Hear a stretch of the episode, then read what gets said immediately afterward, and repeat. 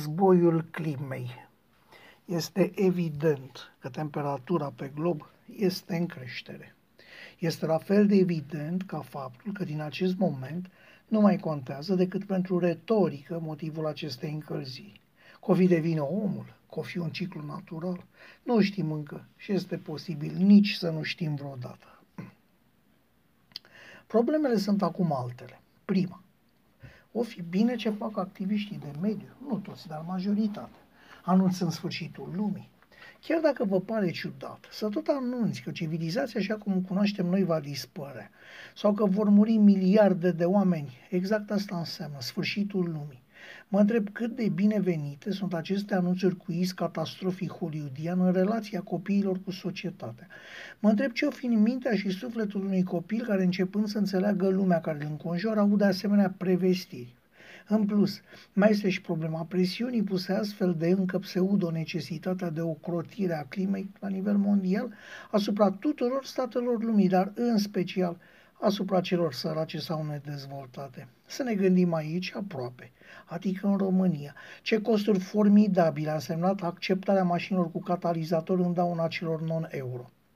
A doua problemă ar fi presiunea asupra tuturor statelor lumii cu forțele războiului climei. Ce ne facem cu bietele State Unite care se vor hotărâ la un moment dat să-și reducă emisiile de noxe, rămânând să stagneze în dezvoltare o perioadă oarecare de timp, poate chiar și o decadă. La fel cu Occidentul European dezvoltat, la fel cu Japonia sau cu Taiwan – nu mai este însă la fel cu țările care vor trebui să plătească șold la șold, după cum spunea un faimos traducător.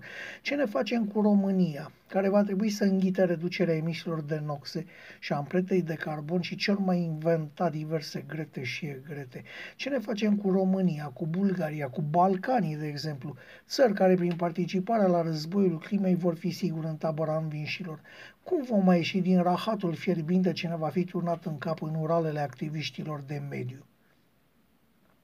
Singura problemă a României în acest moment nu este virtuala pierderea câtorva sute sau mii de hectare de teren litoral în cazul creșterii nivelului oceanului planetar. Problema cea mare este pregătirea pentru un eventual viitor secetos. Egiptul antic a avut cel puțin două asemenea perioade, fiecare durând zeci de ani sau la sfârșitul regatului vechi, peste 100 de ani.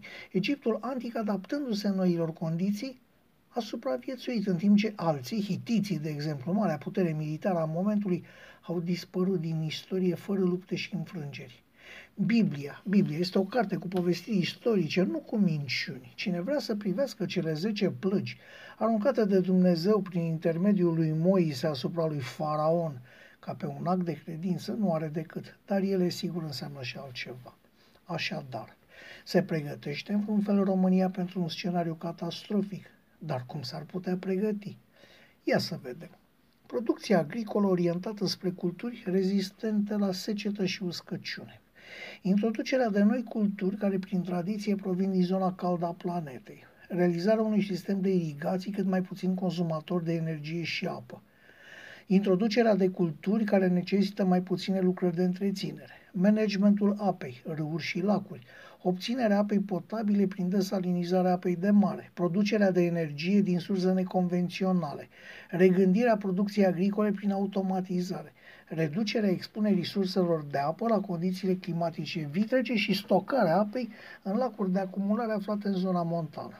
Știu că pare science fiction, dar fără pregătirea producției agricole din timp pentru o climă mai caldă, mai caldă în medie cu 4 sau chiar 5 grade și fără un excepțional control al resurselor, în special apă și energie, riscăm să dispărem. Și asta nu mai este o glumă și nici science fiction. Este posibil să se întâmple peste 25 sau 50 de ani sau niciodată. Nu strică să fim pregătiți. Indiferent de ce se va întâmpla, țara nu va avea decât de câștigat dintr-o asemenea pregătire pentru ce este mai rău. Mai avem institute de cercetare în agricultură. O fi lăsat cineva la o parte ideea tâmpită cu importăm și basta. Putem să ne facem singuri, putem să avem singuri grijă de noi. Sper că da. Pentru că sub nasul nostru, pe muțește, pe negândite și pe nebăgate de seamă, o nouă formă de război a început. Războiul climei. Războiul climei va fi un război pe lângă care cele două războaie mondiale vor semăna cu războiul fotbalului. Războiul climei va fi un război crunt, dar fără bătălii, fără arme sau avans tehnologic. În războiul climei se va muri de foame și poate de sete. În războiul climei nu se vor lua prizonieri. Dal de Greta este o simplă unealtă în mâna celor care au interesul declanșării acestui nou tip de spoliere a celor mici și slabi în interesul celor mari și puternici. Iar în războiul climei, atenție, nimeni nu se va mai putea declara neutru.